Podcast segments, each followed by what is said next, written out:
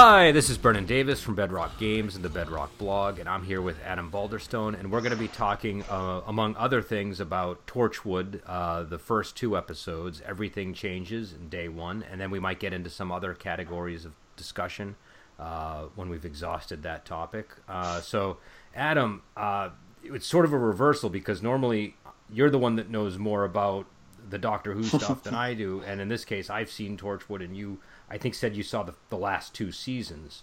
So uh, I saw the I saw the third season and I saw the first maybe first two episodes of season four. Okay. That's what I've seen.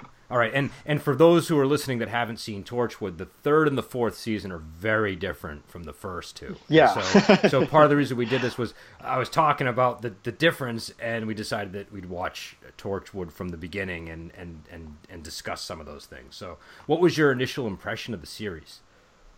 Okay, well, to go in the background, you know, watching third season first, that was a really serious, super dramatic show, and I, I liked it. And but I now understand why you didn't, having watched this, watched two episodes of of the first season, because it's not the same show at all. It's like this.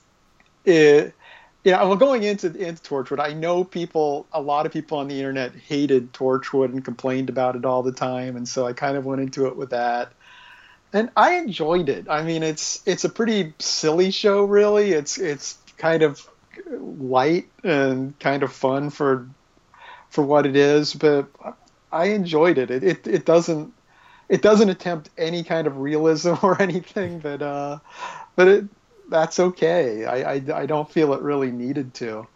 It, yeah. Uh, yeah, I feel like and and I feel like it does a good job. It's like a blend of all of the the tone of the show, at least for the first two seasons, for me, really matches the Jack Harkness character persona. Mm-hmm. Like it just takes all the different elements that kind of make him interesting and turn that into a show. And I feel like by the third and the fourth season, they really started to focus exclusively on the darker aspects of the character, which are definitely yeah. there, and, and and and you do see them dealt with in the first and second season of Torchwood, but dealing with that to the exclusion of all other aspects of him is kind of what.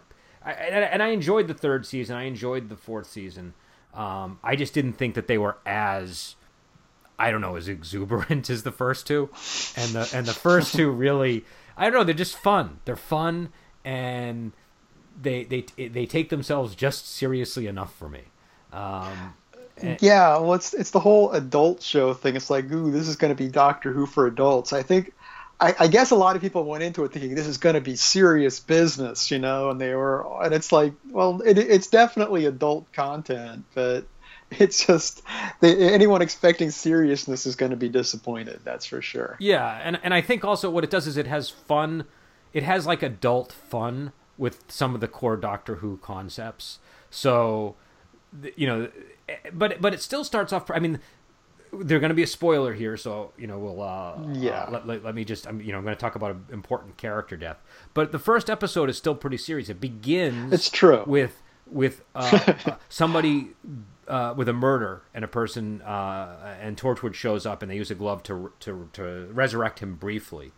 But one of the first things the person says is that you know there isn't anything beyond uh, death that he just saw darkness or there was nothing and that's a pretty yeah. that's a pretty grim thing for a show to open with, and then the, the the episode ends with the suicide of one of the characters.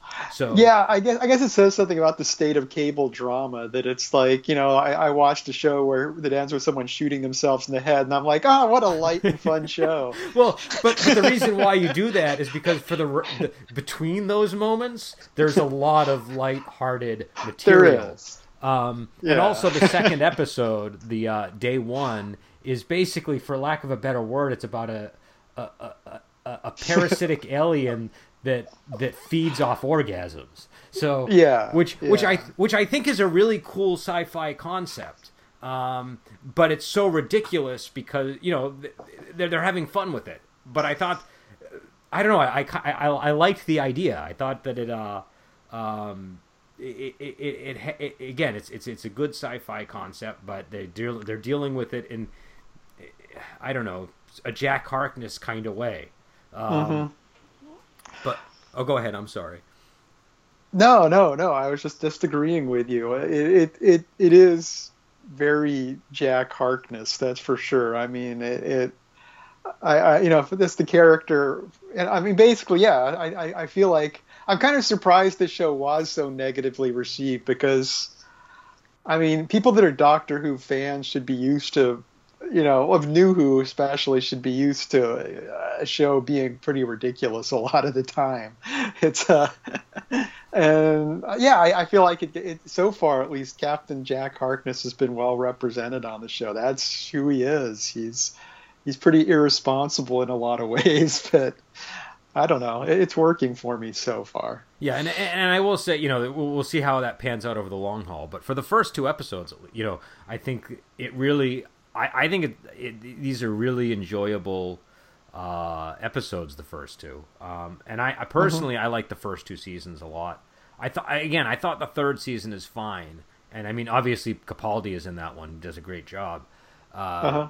But for me, I, I think the reason why I didn't care so much for the third and fourth season is the show slowly becomes 24 and they sort of do it like in the in the third season i think it's not like like 24 if people haven't seen it it's it's a real time show. So every episode is like an hour of time from the characters lives. And that places a lot of really uh, difficult restrictions on hmm. on what the writers can and can't do. And if i remember and it's been a few years since i've seen uh, the third season of torchwood but the that took place over a certain number of days, and so each episode was a day, if I recall. And I think by the yeah. time they get to the fourth one, I'm pretty sure it's over the course of a single day. It's either it was either 24 hours of a day or 24 days, but I'm pretty sure it's the former. Um, and so I, I just felt like the show slowly became 24, and there was always there was always like a 24 influence on the show. It seemed because you know they're a they're a, they're a secret agency within the government, and they sort of will take extreme measures to to solve problems because the threat that they're facing is so outrageously dangerous. But yeah. um, but it just kind of maybe for me with the third and fourth season became too much of the show. Uh, you know, it just went too much into that territory for me and I and I already yeah. I've already seen 24 and I you know I like 24 fine but I didn't need it to become 24. Um, no, well at this point it has more in common with like you know some kind of like 60s spy show or something where there's this ridiculous spy agency that would never exist in the real world dealing with weird threats and it's like that's that's fine. I can I can I can, I can accept that yeah. that that as being what the show is. So trying to turn ve- it serious. Very lax security going on. Yeah, for, um, you know, no guards whatsoever. No no no discernible security system. Um, they're no, ordering no. pizza under the Torchwood name. Uh, you know, uh, letting people wander around with their alien devices and use them privately. And yeah. when they get caught and busted at the end, then the next episode they're still doing it. But see, they're aside from saying "Don't do that," you know. No, no, but see, that's one of the things that makes the first episode so tragic. Um, you'll you'll see. I, uh-huh. I think it's the fourth or fifth episode. You're going to see how Jack Harkness probably would have reacted to things had Suzie not killed herself. Um, okay. It, it's either that or because of what Suzie did, this is how he ends up reacting. But but either way, I, I suspect, you know, just just based on on how Jack Harkness tends to do things, that the the the the, the, the uh, his management style is very much about you know. Uh, letting people learn from their mistakes and, and using forgiveness as a tool. Um, uh-huh and and so uh, and I think again, I think that's one of the things that makes Suzie's situation in the first episode so tragic. And and and yeah. and, and, that's that that story that storyline comes up again. We'll, we'll, they'll revisit what went on in that episode. Um, okay, cool. Yeah, that that was a surprise. I, I didn't actually know what was going to happen with that character. I, it was it is kind of interesting twist having the character you think is part of the main cast, you know, suddenly be dead. But uh, no, and it's funny because she was the woman from from Rome too, and I think her character died at the end of the first season of Rome, if I remember. Um, oh, who was she in Rome? I'm, trying to trying she to was. I, for, I forget the character's name, but um, but one of the main characters' wives. She was uh, the one who ends up jumping off the balcony and killing herself. Oh, I need to rewatch that show. It's been too long. Yeah, it's so. been a while from. In fact, I was uh, w- later on. I want to talk about historical accuracy in media, and I was in Rome was the was the uh, the We'll jump off that point then. for it. Yeah, but Great. um, but, yeah. So but yeah. Oh, go ahead. I'm sorry. Oh, I was gonna say, uh, yeah, with Gwen's character, I, I feel like at uh, points they've made her like a little too, you know, too. Uh, what's the word? I'm not looking for the word. Uh, I don't. I, I feel like you know she makes too many mistakes at some points. At the same time, being the same character that's always very set on following the rules. You know, she's kind of put Yeah. out by how loose everything is there, and it's like. I I feel like they kind of need to balance that a little more at some point. But you know, it's early Yeah. in the season, so having her make all these dumb mistakes, I guess, will probably subside a bit. But Yeah, I do like her. And in fairness, one of her mistakes is a result of pheromones that. Uh, Oh, well, that takes- that yeah. yeah, Uh. that one I'm, I'm I'm giving her a pass on that. yeah, that's that's fine. Yeah, she, she just uh, But yeah, But yeah. it- it- it- to me that I think that's a Doctor Who thing in general that I do sometimes find annoying, and in Torchwood you see it on display. I think even more where stupid mistakes that maybe characters shouldn't make they make for plot reasons. Um, Yeah. and so And yeah. Uh, was there was there a particular moment in the show that you had in mind with that, or was it just a general impression of the character? Uh, God, I, I've brought it up, and now I'm trying to pinpoint the specific specific point. I mean, obviously, there's her throwing the tool thing to the Yeah. guy, but uh, that's that's you know a big one. But uh, I, I I feel like there was more. Um, I mean, that was a pretty big mistake. Uh, That that that was a you know that That that, was a that, that unleashed an alien upon the upon the city. So I think that that qualifies. And it was Yeah. basically to make a quip. That was really the only reason she threw the threw the tool. So yeah, I feel like I, I feel like that that could have been could have that, that that scene could have worked a little better if they'd more actively played that off the fact I'm the only person who cares about the rules here and you people don't, and so I'm going to I'm going to be kind of like a Frank Grimes kind of moment from The mm-hmm. Simpsons if that means anything to you. But Okay. I feel like it came I feel like it came a little early in the episode, so it didn't it didn't quite have that resonance it could have. Well, I also uh, felt like that was a really ridiculous mistake, and like just the idea that you would throw something in the whole thing. You know, like, like eh, Yeah. I don't know. If, Like if that's that's all it took, anyways, you know, Yeah. wouldn't the crash landing of you know, like Yeah, Uh, yeah. It just, it just, it just didn't seem the right moment for her to be flippant. I felt like if she'd been going through a whole episode of everyone else being flippant about things and going, "Fine, I'm tired of being the serious person," but instead it was the opposite. She did that flippant, ridiculous thing. It would have all the points through the rest of the episode where she's the one going. You're looking at police records and Yeah. all of that kind of stuff. it, it felt backwards to me. I get no, I hear what you're saying, um, and I think they were trying to do like a first day on the job type of thing. So that was they were, you know, yeah, was, but yeah, she I- was a cop. She she had been a cop. I mean, dealing with stuff like she's a cop who who's really finicky about the rules. So Yeah. it was a weird first day mistake for her. But um, and the other thing too is um, the thing that I like about that episode is they, it kind of puts on display. This is basically what you're going to get from Torchwood. Do you know what I mean? Like this is this is like Yeah. all all the good and bad that Torchwood has to offer is on display. And so if you don't like this episode, you pretty much know the show isn't for you. And um, you know, I remember when I first started watching, I watched it because a friend of mine was like, "You gotta," you know, he's just nagging me to watch the show. So I eventually relented and watched it.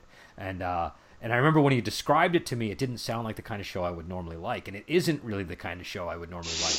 Uh, Yeah. I'm not usually a fan of these kind of shows, but something about the tone of the show, the way that it just kind, it just is so whimsical and how it deals with a lot of the sort of the eccentricities of the character and the and the like the like the sexuality stuff and all that. That it's it's not. I don't know. It doesn't feel preachy or anything like that. It just kind of is celebratory, and so the tone really uh, worked for me. Um, and it's and it's fun. It's a fun show. But, yeah, uh, I, I agree. I mean, I I always liked Captain Jack on the uh, on, on Doctor Who, and so I, for me, it's like, yeah, this is this is good. I I don't know why I never watched it when it first aired. I, I have.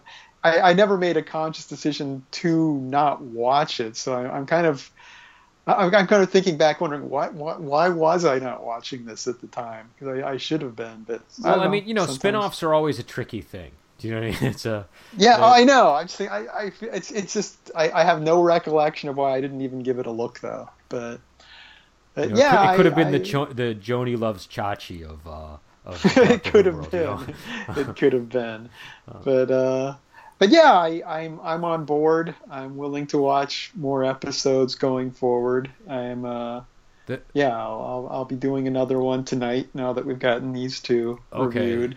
Yeah, so I'll probably uh, I'll probably uh, be watching again tonight. Then um, I think I think the real test will be um, when we get to uh, what's that episode? When we get to episode four, the Cyberwoman episode, that is going to be the real test. the uh, real test. That's the one. I think right. that's the one that really breaks people in either direction. So, um, yeah. Well, approaching this from jumping off Doctor Who. Doctor Who is a show which every now and then will just spit out an episode that I I'm like, yeah, that was just terrible. So it's going to have to be really bad to completely derail well, me from watching the show. The the other reason why I wanted to watch Torchwood too is because Chris Chibnall. He wasn't. I don't think he was a showrunner. I think Russell T Davies was the technical showrunner of this program. But I, I'm pretty sure Chris Chibnall did the bulk of the writing for the first two seasons. Uh, I think, did... yeah. I mean, if I recall, the story was that RTD wanted to be the showrunner for for Torchwood, and he kind of got everything set up, and then he realized, oh yeah, I'm also showrunning Doctor Who, and that's a huge amount of work. So he kind of dumped it on Chibnall. Okay. So it's it's it's really yeah. Chibnall did I, I think Chibnall did a lot of writing on it, but it's. Yeah. It's, it's it's you know a lot of people a lot of people use that as the evidence of Chibnall what he's going to be like for Doctor Who when he takes over and I'm like I don't know if that's fair because RTD had already done all the groundwork on this show so uh, it's tough to say how much of it's Chibnall and how much of it's RTD. But. So, well, I mean, I think at the very least it should be predictive in certain respects. Like, I mean, obviously he's working within whatever constraints Russell T Davies set for him. I think. Yeah. But um, I know. But I mean, he writes I, enough episodes. Like, okay, so he wrote Day One, and he wrote Cyberwoman, and yeah. he also wrote End of Days and Countrycide. Uh, so you know those are all those are episodes that are all going to come up this season, and then next season I think we get even we uh, he might have even more. I'm not sure, but um, but I think it, it, you know again I don't think I don't imagine that that the next series of Doctor Who is going to be anything like Day One. Um, yeah, but but still we might you know I I, I think I, I think uh, I don't know it, it's still part of his resume and and it's and it's the mm-hmm. you know so I, I think between this the Doctor Who's and I still haven't seen it but uh, what's what's the show that um that you watched that we were talking about? Uh, Broadchurch. Broadchurch. Which yeah which can be on the heavy side so that's uh yeah there might be a heaviness to it. It's tough to say but uh but that should be yeah, interesting because that kind of shows to me a very broad range. If it uh, does if, if Broadchurch is like you described it and like I imagine it um and also just comparing that to some of his Doctor Who episodes, it seems like he maybe he's a, you know, I don't know, maybe maybe we'll get a. a I, I, I'm a big fan of Hong Kong movies, and one of the reasons why is because they're all over the map in terms of tone totally. Yeah, and, and, I agree. And maybe agree. maybe that's what we're in for. I don't know. Um, yeah, well, I mean, you know, I mean, one thing, one thing, I, I, think people universally like that he added to Doctor Who is people really liked Rory's father when he was a character, and he did the episodes with Rory's father where he was significant, and uh, so that's, I think that's something he's going has going for him that people tend not to bring up whenever he's mentioned. But, yeah, no, and I think I think in Torchwood one of the things that does work for the show is the the interplay between the characters and the drama between the characters, and um, there there definitely is a lot of room for that in the show because uh, that's really what it's about. It's not. It's not. It's. It's. it's it, it, you know, Doctor Who is really more focused on the adventure, and, and I mean, yeah. the companion doctor relationship is important, but it's you know, it's not. It's not. Um, uh, it's it it doesn't quite have the same feel as Torchwood, which is a little bit more being locked in the room with these four people. That, you know, that's true. Um, yeah, well, I think I think that's where the, the tonal issues I was having with uh, with with Gwen came from, in that they were trying to they were trying to make her the companion character who's kind of picked up and whoa, I have no idea what's going on, but at the same time they they want her to be the the rules hard cop, and it's it's it's a weird weird combination. Yeah, but, I think uh, it takes them a while to get her footing right in that respect. Uh-huh. I even even when I went back and rewatched the first episode this time, I I did find myself because I already knew she was going to become a member of Torchwood. I, I I realized why they did it the way they did it, but they kind of dragged it out. You know, and you know what I mean? Like Oh, it, yeah. it was it, it, maybe was went on longer than it needed to. Um, Yeah, but the whole also I think they were thing, and they- they were like, you're, like, oh, you're ready for them to recruit her, and then it's like, oh, we're doing the amnesia thing, and then she forgets for a while, and it's like, okay, we know she's gonna remember, just get back to it. But yeah, I mean, enjoy, it was an enjoyable episode, so it's not like I was really sitting there going being angry about it, but it just it did seem belabored though. No, yeah, I, I I think that that aspect of it definitely went on too long. But that first episode, I think, is a the way that, especially with the way that it ends, um, Mm-hmm. It has a lot of impact. And then to go from that to that that much lighter first episode, that's again, that's one of the things I like about the show. And again, that's I think that's why the third and the fourth season just didn't land for me as well because they were all such one one note seasons. Yeah. And this this this season really has so many different notes. You get you get you get a lot of emotions over the course of the season, and I kind of like that. Um, I'm- I'm sort of the same way with my movies. I like movies that give me a lot of emotions over the course of a viewing. Um, Yeah, I so- agree. I agree. I, I like uh, I like uh, tonal variety in my storytelling. I mean, that's you know, I mean, that's honestly, uh, you know, going over entertainment as a whole. I feel I feel drama has the advantage that drama can have lots of comedy in it, you know, and still be a drama, whereas you know, comedies can suffer when you put a lot of drama in them. no, I don't know. See, I don't know. I might disagree with that a little bit. I think it depends on how it's done. Um, Uh-huh. So, uh, I, I don't know. If, have, you, have you seen any? Have you seen any Stephen Chow movies? I've seen uh, Kung Fu Hustle. It's the only one I've Okay, seen so, so, I'm far. trying to think if that's a good. I mean, I guess that's an example of a of a movie that is sort of a comedy that has heart. But that one I think is primarily a comedy. But Yeah, it- it's it's got its its heart moments, but they're not we- they're not huge parts we of it. There's two. Uh, so there's other movies I'd prefer to watch, but these are two I know are easily available. If we, Mm-hmm.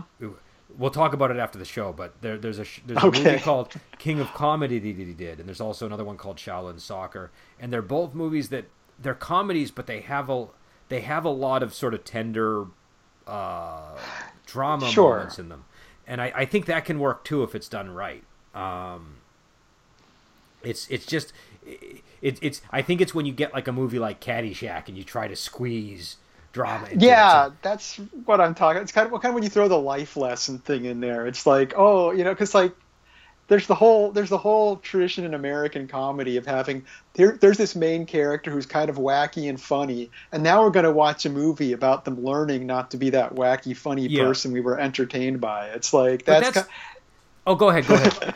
that that's that. but yeah. Oh, go you go ahead. You Well, I was go gonna say that's what that's what I meant by it's not preachy. Like it, it embraces Yeah. the Jack Harkness character and it doesn't give us any. I I'm past the point that I need the life lessons from from you know what I mean. And so Yeah. just that it's sort of celebrating the different aspects of his character without you know sort of saying giving me a, a, a roadmap of how to be is is is is what wor- what works for me here. And I think um uh and ag- and I think it's sort of the same thing with with sort of the comedic character where uh you know if you if you try if you try to if you try to pivot that into a and now we're going to teach you something moment um yeah. it just it just doesn't there there is a way to sort of illuminate the world for people through movies and drama and comedy but but if but when it's done in that way i, I find that I don't know. It's, it's like when they insert like remember. I guess the classic example would be like Punky Brewster, the Just Say No episode. um, you know, Yeah. where where Yeah. you immediately start gr- becoming suspicious of the message because of the way that it's delivered. Uh, yeah So but yeah, I think I think what I'm really trying to say, I think I said it badly in saying, I, I, what I don't, uh, what I like is I just, I just like you said, I just like tonal differences in my shows. I, I, it's not that I like drama better because it can have comedy and comedy can't, 'cause that's not true. You've called me out on it. It's totally right. But I like I like my comedy and drama stirred together, and I mean. to give you a show I had a problem with for that reason, I tried watching the new version of Battlestar Galactica, mm-hmm. and I just really couldn't get into it. I mean, it wasn't bad, but I, I just I got a few episodes in and kind of trailed off and stopped watching it. Then, then, and I, I realized why I didn't like it when I tried watching the follow-up show. I think Caprica was called. Mm-hmm. I thought when when that came on, I thought, well, I'll give this a try too. And it's set it's set before it's a prequel series, so it's kind of set before the Cylons come back and before civilization's devastated and people are are are fleeing and stuff. And I and I realized in neither show nobody ever cracks a joke. Nobody ever like jokes around. It's like it's like because it's a drama, it's got to be serious all the you. time and every and it's like I don't buy that. It's like you know, because like as you know, a serious show like The Wire, you know, on HBO, which is just a really grim, serious show, but it's frequently hilarious, you know, and it's like yeah. reality is frequently hilarious. And when you when you try to make drama where everything is serious all the time, that's that's not how serious situations are. People still find humor in things. No, and that I, I call that like like when movies or shows are too stately that that yeah. that, that, that definitely it, it becomes suffocating. And and actually, you sort of backtracked on something you said, so I'm about to backtrack on something I said. Well, because I just realized I said I don't like when shows deliver life lessons, but then I I realized I really liked Star Trek: The Next Generation, and that was just, you know lesson after lesson after lesson, and it didn't bother me. So life lessons can be good; they're just difficult to pull off. Yeah. So um, yeah, I think you know what it is. The show has there. to be good enough that you would be forgiving of it too. Like, uh, uh yes. I can forgive Star Trek: The Next Generation. I cannot forgive Punky Brewster or um, uh, uh Diff'rent Strokes for for those moments. Yeah. Um, but uh, yeah, well, different Strokes. There, there, there's a comedy that can go really dark at times. Yeah, in unexpected yeah. ways. yeah, that's true. That, that's a whole other show, though. I think. Um, but uh, yeah, I, I, don't know what was happening with that show, but uh, but, but no, yeah, I, I think I, I, I um, I definitely like. Okay, there's a like one of the and I have I haven't really seen any of these movies, so I don't know um, if, if, it's the case. Like, uh, but I've heard this term post horror, where people talk about horror movies that aren't horror movies, I guess, because they're more artistic in tone. And I haven't seen that, but I have seen wuxia movies that are that I would call post wuxia movies that are they're like movies that are not they're, they're, they take the genre super serious in order to be artistic Mm-hmm. Um, so like a film that would be an example of that is The Assassin, the movie that came out I think in 2015. And yeah, I try and I, I love wuxia, but I tried to watch that and I couldn't because it was so mind-numbingly boring because it took itself too seriously. There were yeah. there were no and I'm fine even with a wuxia movie that's like all action and drama and doesn't have that much humor in it, but it was just so serious.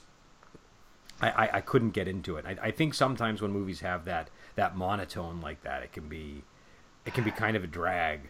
Uh, yeah, well, it's it's a matter of character sympathy for me too. It's just as someone that that you know sees things with kind of a humorous lens a lot of the time. If if nobody on the show has a sen- visible sense of humor, it's just they're not they're not characters I relate to. Yeah. It's uh, I mean, and, and you see, like like I said, with the Battlestar Battlestar Galactica Caprica thing, it came together for me watching Caprica because Caprica was just set in the equivalent of a modern day city, and it's like, well, you know, you could almost. I mean, I still don't buy that nobody would ever have any sense of humor while being on some refugee fleet flying that fleeing the destruction of their world and stuff. But it's like people are still going to find some kind of humor. But but on Caprica, it was like there was there was glaring. It's like why is why is everyone so serious all the time?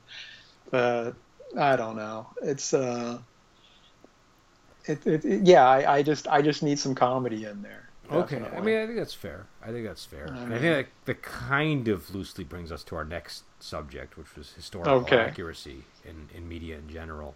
Um, and I, I don't know. I just I, I, I was involved in a discussion on um, uh, on uh, Rome the other day, and this, this came up, and I was thinking about it, and I, I think it kind of gets us into that territory as well because I think you can be overly stately about uh, about the seriousness of, of tone, but you can also be overly stately about uh, historical accuracy in a movie. Yeah. And yeah. And uh and, and I guess my feeling is I tend to prefer movies that have fun with history and I don't worry too much about uh about them being overly accurate or I I guess I guess what confuses me is a lot of times I see people um use that as a measure of whether a movie is good. Like I didn't like the movie because this didn't happen in history or that didn't happen in history and I, I tend to separate my history books from my movies.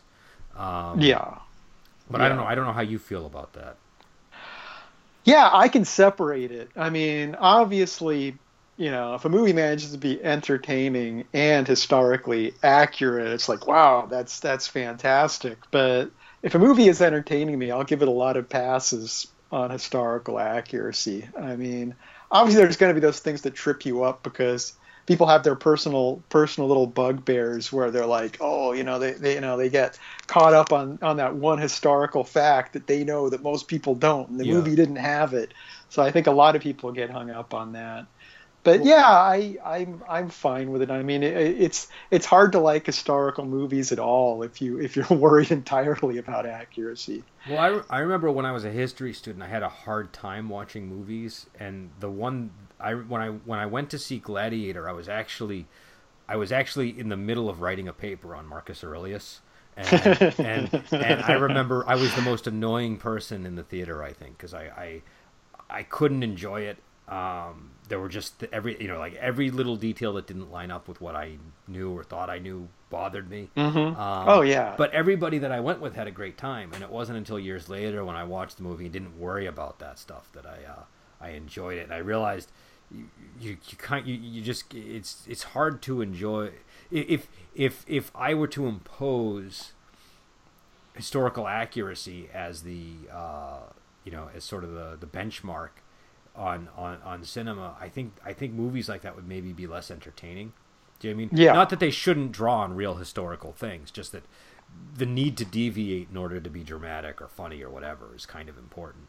Um, and and also just the, you know sometimes they're like like they're telling they're when you when you make a movie about a, a historical period you you're not your audience isn't professional historians your audience is people who might be misinformed about history and you might knowingly do things that play to that do you know what i mean like you, you Yeah. you know like they- like you might know okay people assume this thing about this figure because of because they saw amadeus or something and and so you you use that to your advantage because you know that it's going to be immediately recognizable whereas something that's more historically accurate might not be as recognizable um, Sure. so and also i don't think i i mean I, very rarely have i seen like a biopic that's super serious and accurate that's also entertaining do you know what i mean It's- yeah, I agree. I agree. It's uh, it, I mean, it's yeah. I, I, I basically find that uh,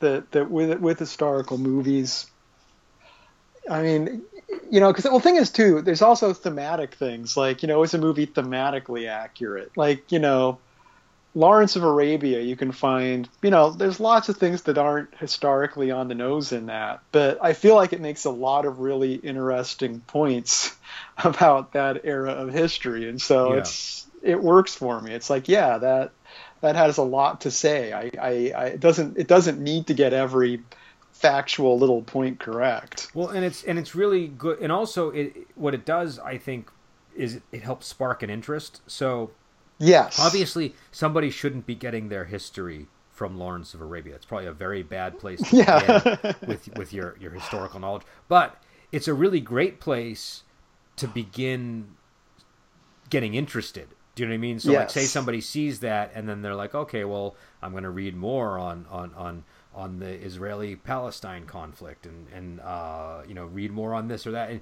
and and and and and and what I think will happen is as they, you know, when you know, when they start reading about this stuff, they the movie will help serve as fuel for their interest.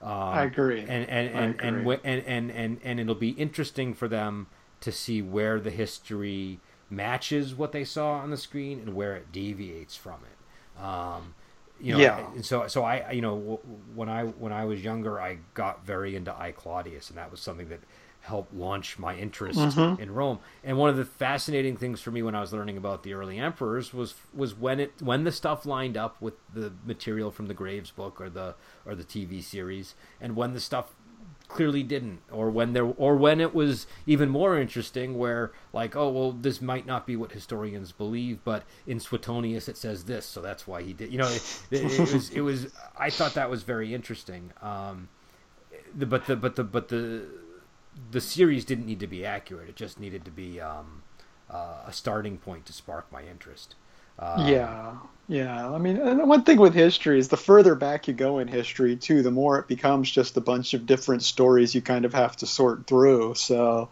it's like, you know, I feel like reading, reading, you know, I mean, a lot of a lot of interesting things you read when you're history are accounts of things which may or may not be biased and. It's like it's a similar thing to watching movies. You just kind of take it. It's like, oh, this is this version's person's version of the story. Well, well, that's the other thing too. There are different like schools of thought about like okay, they, this historian might think this, and this you know, historian might think that. There usually ends up being maybe you know like a few different uh, uh, uh, lines of argument about uh, a, a given era, but um, but I don't know. I mean, I even even that aside, I just think that um, uh, if even if we're like talking about things where there's like a really strong consensus, like well, this is you know what this technology looked like in this age, or this is you know how they ate soup in you know, Yeah. uh, you know I don't I don't get I don't get too worried about about a lot of those details. Uh, You don't you don't sit there critiquing soup eating in movies. It's like no, not not that I could. I don't think I would. I, was- That's not I the right kind well- of spoon. Well, you know what it is too. Like uh, I think um, online, a lot of the discussions about history do tend to focus on things like utensils and swords and Yeah. clothing, and Yeah, and not. do. I mean, when I when I took when I got my history degree, I didn't have a single class on um, textiles. Do you know what I mean? I didn't. I didn't even. I didn't even encounter textiles until I did my did, did an internship at a local museum because one of the women there was really into textiles and she was like telling me everything about them. But uh, I, I that's that's that's that's not. A lot of times you you know you if you're in a I mean, it depends on what your your area of specialization would be, but you might be focused more on like social history or political history or you know thing. no, You might Yeah. you, you could you could be a historian about a, a period and not give a damn about what kind of sword somebody was using.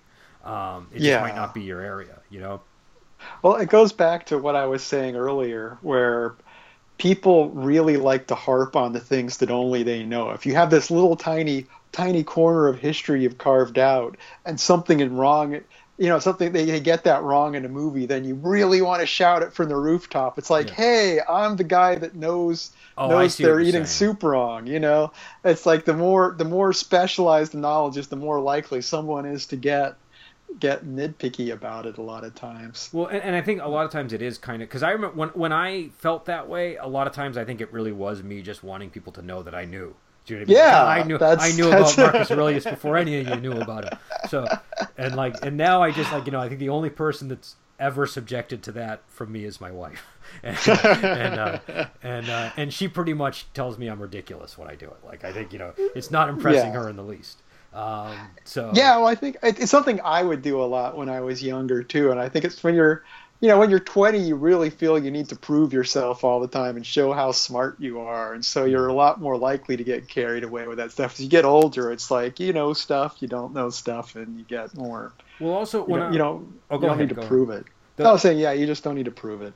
Well, the other thing too is uh, certainty was one of the things was like a, a mentality that I very rarely encountered in the history department. It was normally Uh-huh. like the better the better uh, historians always seem to be the people that like if you ask them a question, a lot of if they didn't know something, they would say I don't know, let me check on that. Do you know what I mean? They wouldn't Yeah, they wouldn't yeah. like BS you and dig their heels in just to do it. Um, and and so yeah, but I do think a lot of online discussion about history does become that because people, you know, I've done it too, where you sort of dig your heels in and you want to, oh, you know, I, I, uh, but but but it's very, you know, it's very, it's one of these things where even if it's like a subject that I know about, I find I have to go back and check sometimes. Do you know what I mean? Like I, I don't remember everything there is to know, even if it was something I studied very closely like seven years ago.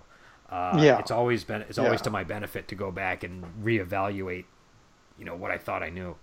Um, but yeah, well, it's it, it. I mean, taking it to gaming, I mean, it's like you know, people always complain about the lack of historical gaming, and and it really comes down to the fact that people get so stubborn about history and so nitpicky a lot of the time that it just scares people away. It's like I, you know, no one wants to run a game in in you know historical Rome because you know you might get one player who's going to complain about every every detail of your setting. yeah.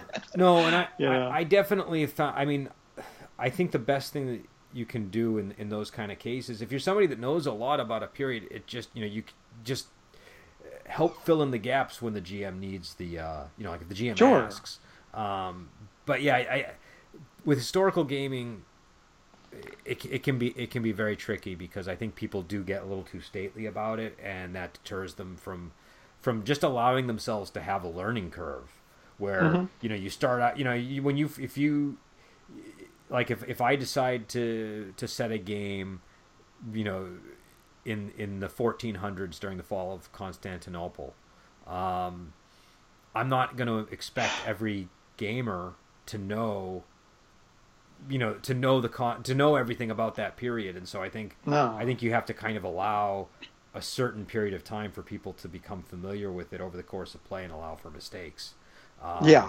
you know, Yeah. and it's a game. and the It's players not- it's the not, players have to allow the allow the GM to make mistakes. I mean, when I when I run a historical game, I always say, "Okay, this is my version of this year," and you know, just it's it's it's a fiction. It's my fictional version of this this period in history. And I mean, if you want to talk to me about something I get wrong, you know, be polite and we can we can discuss it. But uh, you know, don't don't expect it to be the reality of that time period completely. No, I I would agree with you, and I, I especially found that to be the case when I was running Doctor Who because with Doctor Who you have to jump from period to period. Oh, yeah. and I mean I guess it depends on how you run it. You could do it so that you're planning everything in advance, but I was kind of doing it like not as organized as that, and uh, you you if if players are time traveling in a game from one period to the next, you don't have time to like research that period before you run the game. You know what I mean? You have to just jump Yeah. right into it. And I mean, I, I I feel like I have a pretty good understanding of some parts of history, but there are some periods I, that I just know nothing about, or I have such superficial knowledge that I'm sure that there's you know uh, a lot of stuff I would get wrong. And I don't know. I, I think with gaming, you kind of have to relax a little bit about that. I mean, if you know a lot about a period, fine, that's great. That'll add to it. But I don't think it's a, a requirement to run a, uh, a game in a particular period. Um, Yeah, I mean, as a player, I, I- don't mind if I if I know the GM is just sort of giving me, you know, the Errol Flynn version of of old England. I'm fine with that. It doesn't Sure. bother me. Um, Yeah, I mean, it, it's the only the reason I, I kind of you know like to bring this topic up is just from the standpoint that I like playing historical games, but I want them to be fun, Yeah. and it just bothers me that so many people in the gaming community are just scared of historical games because of bad experiences they've had, and it's like just just relax about it. It's, well, you know what it is too. It's that common. I, I mean, you know, gamers we're we're we're a geeky bunch, and so we tend to. Um, I think we tend to, re, you know, like that. Like I think one of our def, uh, a defining feature of me, at least, and I think of a lot of gamers that I know, is when we get into something, we get super into it. Like I don't just Yeah. get into. Um, I don't know. Let me pick something random off my shelf.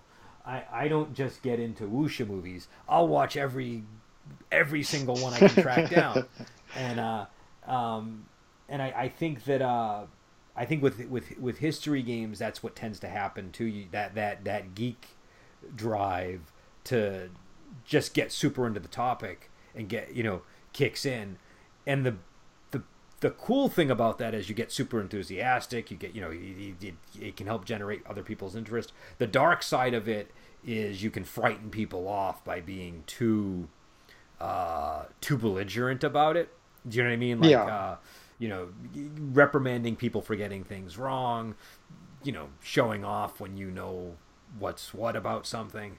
And I think that's I think that's sort of the mix that sometimes drives people away from them. I, I I'd much rather uh, you know, have someone GMing who's enthusiastic about it and Mhm. and isn't making the players uncomfortable because they don't understand the period. Uh, and and I and I don't mind the the D, if the DM wants it to be somewhat accurate, that's fine by me.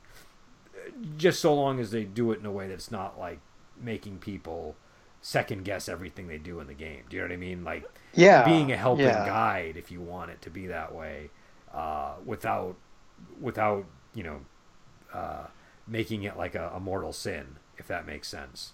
Um, Yeah, no, and it's it's funny. It's funny with role playing too because some some settings have gotten so big that they have the same issues you have with with history. Like I, I you know I played D and D early on, and I kind of I I kind of came and went from D and D on my first run before Forgotten Realms really got off the ground. It existed, but I never really interacted it. So when I came back for third edition. I, I, you know, I was like, oh, I'm going to run a game, and I thought, cool, I'll pick up the Forgotten Realms set after I've been running for a while when Forgotten Realms campaigns. I'm like, oh, this looks like a pretty cool setting. I'll run a game in this. And then one guy shows up in my group, and he's read every Forgotten Realms novel, and he's like super finicky about everything, and it's just like, oh man, okay, Yeah, maybe maybe I don't want to run a game in Forgotten Well, Realms. Forgotten Realms is, uh, is I mean, I, I, I, I, I, I, in my Ogre Gate games, you know, that's, I mean, that's not actual China, but it's, it's a, it's, you know, it's analog, and, and, Yeah. and one of the issues that sometimes come up is players they're not as familiar with that as they are with, say, medieval fantasy, and so my approach has been, um, to just focus on a few things at a time. You know what I mean? Mhm. Like not, not overwhelm the players with, uh, you know, you got to know all these things. Like just okay, I'm going to kind of emphasize filial piety for a while or something, and then emphasize Yeah. else. But also at one point we had a, um, a player join the game uh, who lives in China and translates uh, wuxia and xianxia novels, and so he and he speaks Chinese, um, but he's an American, and he, he knows way more about Chinese culture than I ever could hope to because of you know the, the language that he's that he's mastered and his his you know just just every day he's reading he's reading uh, Chinese web novels and translating them. And uh, and so but what I found was really great was he did in rather than be like your uh, the player that entered your Forgotten Realms game. Like, he he was more helpful about what he knew, and so I Yeah. found I was very comfortable, you know, saying, "Hey." And I don't want to give his name, so I don't know if I have permission to talk about it right now. But but I'll you know, Sure. we'll, we'll just we'll just call him Jim. Uh, I would Jim. say uh, Jim. You know, um, you know, uh, you know, like does this like can you maybe tell us a little bit about how this would how this would happen? Like if it's something that I didn't know about or something that the players didn't know about, I'd stop and ask him a question. He would happily explain it, and and he would also just through the way he played his character, help us on like help get the you know like it was it was just like you know leading by example rather than Yeah. rather than leading by correcting people. Um, and if something did come up that was like, you know, whoa, that would never happen in a, in a wuxia novel, he would wait till after the game and explain it. And he would say, you know, it might not be a big deal, but just so you know, this wouldn't happen in a wuxia novel for this reason. Yeah. And, and it was Yeah. always helpful. Um, and I would remember those way more than I would remember somebody in the moment sort of wagging their finger at me. Do you know what I mean? Um, Oh yeah. So But, but yeah, well, while we're on the topic too, I uh, in the late '90s, I was I was you know working in a game store, and that was around the time the Legend of the Five Rings role playing game came out, and I had one guy running a game at the table in my store, and he would uh, he, he he basically viewed Legend of the Five Rings as an excuse to just try and ding players on honor point losses for everything about etiquette they got wrong in the setting, and it was just and and he just had like this weird nonsensical idea of you know I mean you know it's it's Rokugan which is kind of pseudo Japan with a little bit of China in there Yeah. but it's just he just had this weird idea of the etiquette anyway I'm like well I don't even you know it's just I didn't I didn't even see where it was coming from from things people would get upset about in Japan anyway but he Okay. just but it's just like you know, it's like instead of instead of the instructive thing going, oh, giving them a warning and going, oh, by the way, this would be the problem. It's like, boom, you lost an honor point. You know. Okay. yeah, what I what I tend to do, see, because that does come up a lot in OGate. And what I try to do is if it's something that's like egregiously violating like one of the, and, and it's more about the setting than about uh, the real world history. But uh, Yeah. if it's something that I know this would like violate a Dahuan principle, I'll just say to the player, you, you you know you can do that, but you realize that that would be like a very scandalous thing for your character to do. Um, Yeah, you know that's yeah. that's usually I think that because because because my feeling is if the character's breaking this really like important social more, they would know. Do you know what I mean? It wouldn't be a surprise to them. they- Exactly. you know what I mean? That's my point. Is Yeah. You always give the player a warning, whereas he was just he was just setting them up, setting them up, you know. And it, like I said, it was this arbitrary fictional version of Asia that he'd invented in his head, you know, off reading the Legend of the Five Rings rule book and just waiting to ding people for violations. Um, Yeah, I mean that that could Uh. be. I, I did. I made that mistake in my. Um, I, I tried to run a, a Middle East campaign ages ago, and I, Uh-huh. I spent all. You know, I was. I, I, I, I I mean I. I made it way too stodgy like that, way too focused on on on uh, on kind of dinging players for not grokking the setting. And, Yeah. and I and I and I and it was probably my least successful campaign that I've ever done. and it was and it was on a subject that I probably had the most knowledge about in terms of Yeah. like the, the you know like uh, just like the real world history and stuff and it uh it, it, it just didn't uh it didn't work because I it was like my strength became my weakness because I made it more about you know well this is what I know about it and uh and I'm gonna you know and, and, and again I was dinging players and it wasn't it wasn't fun for anybody and nobody understood the setting because I made it way too I just dropped it on them and I didn't explain I kind it was kind of like do you remember um the miniseries Shogun yeah, yeah. do you remember how there's that whole and in the book too but like the whole the whole first part of it is like him being this like you know uh foreigner in a new land and Yeah. slowly becoming aware of their customs. And all these shocking things are happening around him. And he's because he doesn't know the customs. Um and I kind of did it in a way like that. Not not that the customs were like that but that it was sort of the I I it, it was it was you know I it, it was way too easy to, to violate the the the customs of the setting and suffer bad consequences as a result. Yeah, yeah. I mean, so were you having the players be outsiders that came I into think the I setting? might have. I don't remember the this. It was so long ago now, but I just remember it did not. I I really. It's like my second worst campaign I ever ran. I think. Um, wow. mean, I- I- yeah. but but I learned a lot from that. I learned a ton from that bad experience. So Yeah, that's that's the important thing. But, uh, but yeah, I, I I mean, a lot of games too. You know, like one game that I feel fell into the historical accuracy thing over time was Ars Magica because originally, like the editions that Mark Rein-Hagen and Jonathan Tweet did. They, they liked the idea of kind of oh let's have a medieval mindset but they never cared a whole lot about historical accuracy at all. It was just kind of this version of the Middle Ages that you kind of played around in.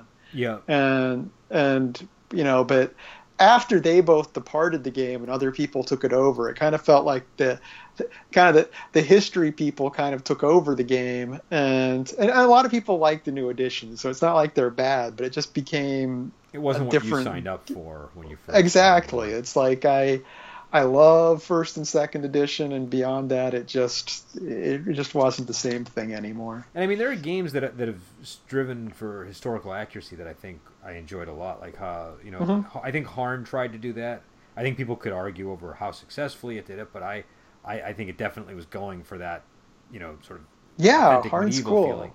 And Yeah.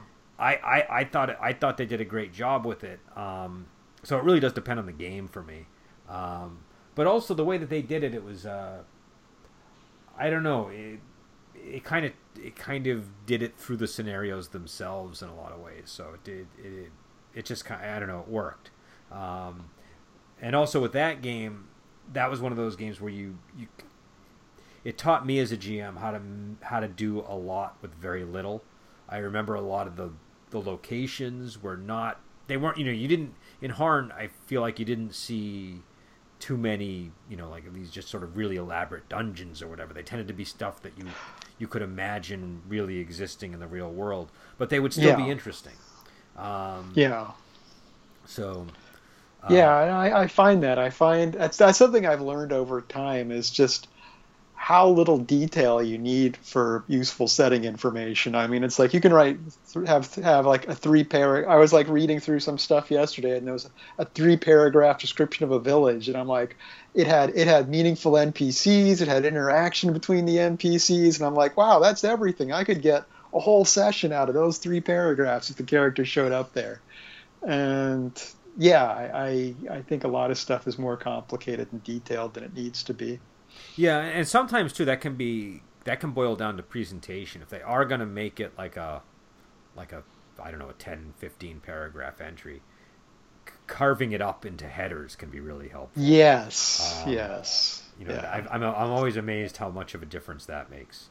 Um, yeah, well, it's a matter of people want to find if people, if the game master needs to find something in play, you need every visual indicator to help them find that exact spot at the right time. Well, one one of the things that makes that hard, just from a publishing perspective, is the way that um, programs like InDesign work. They they're not very good at uh, like if you try to bold things in InDesign, uh, it's getting easier now, but but up until very recently, it was quite hard. Where it it was difficult to get it to carry over the formatting, and and so you would have to tag the text that you wanted it bold, or you would just have to remember or whatever, and uh, and that comes with its own dangers because anytime you put a tag in text, like like when I say tag, I mean like in brackets, bold this section. Yeah.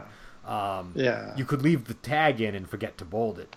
Um, so, uh, so, so I think one of the reasons why you sometimes don't see uh, visual elements like that that draw your attention to things is just because the, uh, the the layout process can sometimes eliminate. The writer probably had it nice and bolded when he was making it, and then uh, and then when it went into InDesign, a lot of the formatting got taken away. Um, Yeah, I've never learned InDesign. I learned I learned my uh, desktop publishing on Aldus PageMaker on a Mac Plus, so I'm a little little behind the times on that. Well, and I mean, in, for a while, I think you know people were using other programs too, like Quark and um, I forget what the other one is, but but InDesign's kind of become like if you use Lightning Source, you you pretty much want to use InDesign. Uh, you can do it with other programs, but InDesign just makes your life easier, and uh, and um, I I mean it's a good program, but it, it, it- and like I said, I, I I I don't lay out my stuff anymore. I stopped laying out our books, with the exception of the um, the Sects of the Martial World books. I don't really do any layout, and Yeah. and so I'm not as up to date on whether the formatting is easier now. But I've heard that it's easier to transfer the for- formatting. Um, but back before it was harder. You you would lo- you would you would basically want to remove all of the code from the body text before putting it into the layout because the if there was residual coding, it could muck things up. Um, Which I'm sure Yeah, nobody listening cares about, but was. well, I care, but uh, no, I uh, yeah, I, I I used to be on my school and college newspapers, so I used to way way back in the day do layout design, and, and I used to have to use actual light tables a lot of the time with you know wax paper on light tables. So well, and that's how- the other thing. Now it's it, that's like a that's a whole other like uh, physically laying out things versus doing it in a um, you know on a computer screen are totally different, I suppose. Um, Yeah, you, you, your original typographer machine would do columns. You do columns of text. You'd get them by typing them into the typography machine, and you could, if you made one typo, it's like you were done. You'd have to start the article over. So you know, after you hit after you hit return each line. So you'd, what we'd do is you'd have one person standing over your shoulder, going, "Wait, wait, you made a typo," and you know, then you go back. So it was a two-person operation to type up an article. And, And I imagine a Uh, lot of typos just got left in because you wouldn't want to go back and, and adjust. Yeah, you got one. Well, you could you could do the thing of of then doing that doing you you, you could type up that single word then try and glue it over the top of the uh, the article you know so you could you'd have you know layers of of waxed paper stacked on top of each other to fix typos But Okay. it was Yeah. it was a primitive process Yeah, I got I got into layout after the uh, electronic uh, transition, so I didn't have to worry about any of that stuff, which I'm glad for because that would have